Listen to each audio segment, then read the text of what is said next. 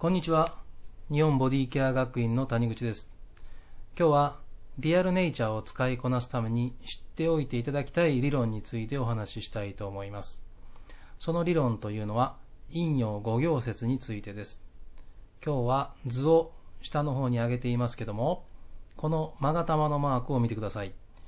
これは陰陽五行説の中の陰陽説を表しているマークです。陰陽五行説ということを聞かれたことがある方もいらっしゃるかと思いますが、本来陰陽五行説というのは陰陽説と五行説からできています。まず先に陰陽説ができてから五行説ができたんですね。そしてこの陰陽五行説というのは中国の古代思想ですね。これはいろいろなものに応用されています。日本ボディケア学院の基礎となっています。中医学、すなわち東洋医学ですけども、これももともとは陰陽五行説から来ています。そして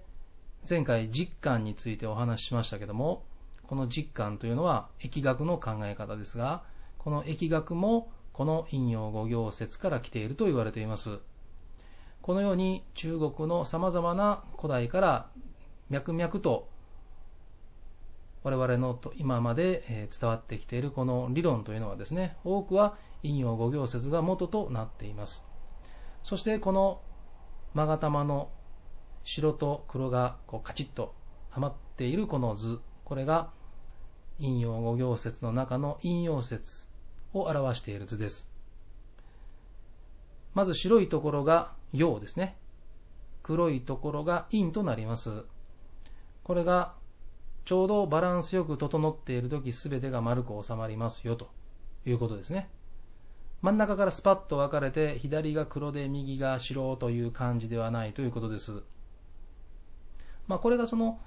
今回は左の方が白、ね、上が白になってますね、えー、右の方が黒になってますけども、まあ、あの上が上下反対になってるとかいろんな方向があるんですけどそれは別に特に問題ないように私は考えています。えいろんな見せ方があるようですが、えこの勾玉の意味はどういうことかというと、世の中にあるものすべて、神羅万象ですね。すべてはこの陰陽二つに分けられるということ。そして、お互いが認め合ってそれを受け入れ合っているということです。どういうことかというと、例えば食べ物なんかで言うと、あったかいものは陽で冷たいものは陰という風になるわけですけども、温かいものばかり食べていてもダメですよ。時には冷たいものも食べてくださいね。とか、我々の仕事では強く押すところも必要だけども、優しく抜くところも必要ですよというふうな考え方ですね。お互いがこうバランスが大事ですよということです。そしてもう一つこれは、陰は陽を求めている。陽は陰を求めているということです。これは今後中医学の話をしていく中でも重要なことになってくるのでちょっとお話しておきますが例えば上と下天と地を陰と陽で分けるとしたら天は陽ですよね地は陰になるわけです陰は陽を求めているわけですから地にあるものは上に、陽になりたい。上に上がりたいわけですね。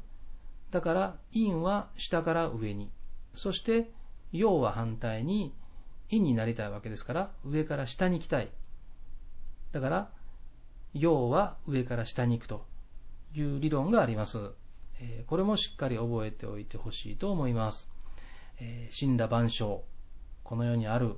生きとし生けるもの、存在するものすべてが陰陽2つに分けられるということを覚えておいてください。そしてそのバランスが大事ですよということです。えー、では次回は五行説についてお話ししたいと思います。今日はここまでです。ありがとうございました。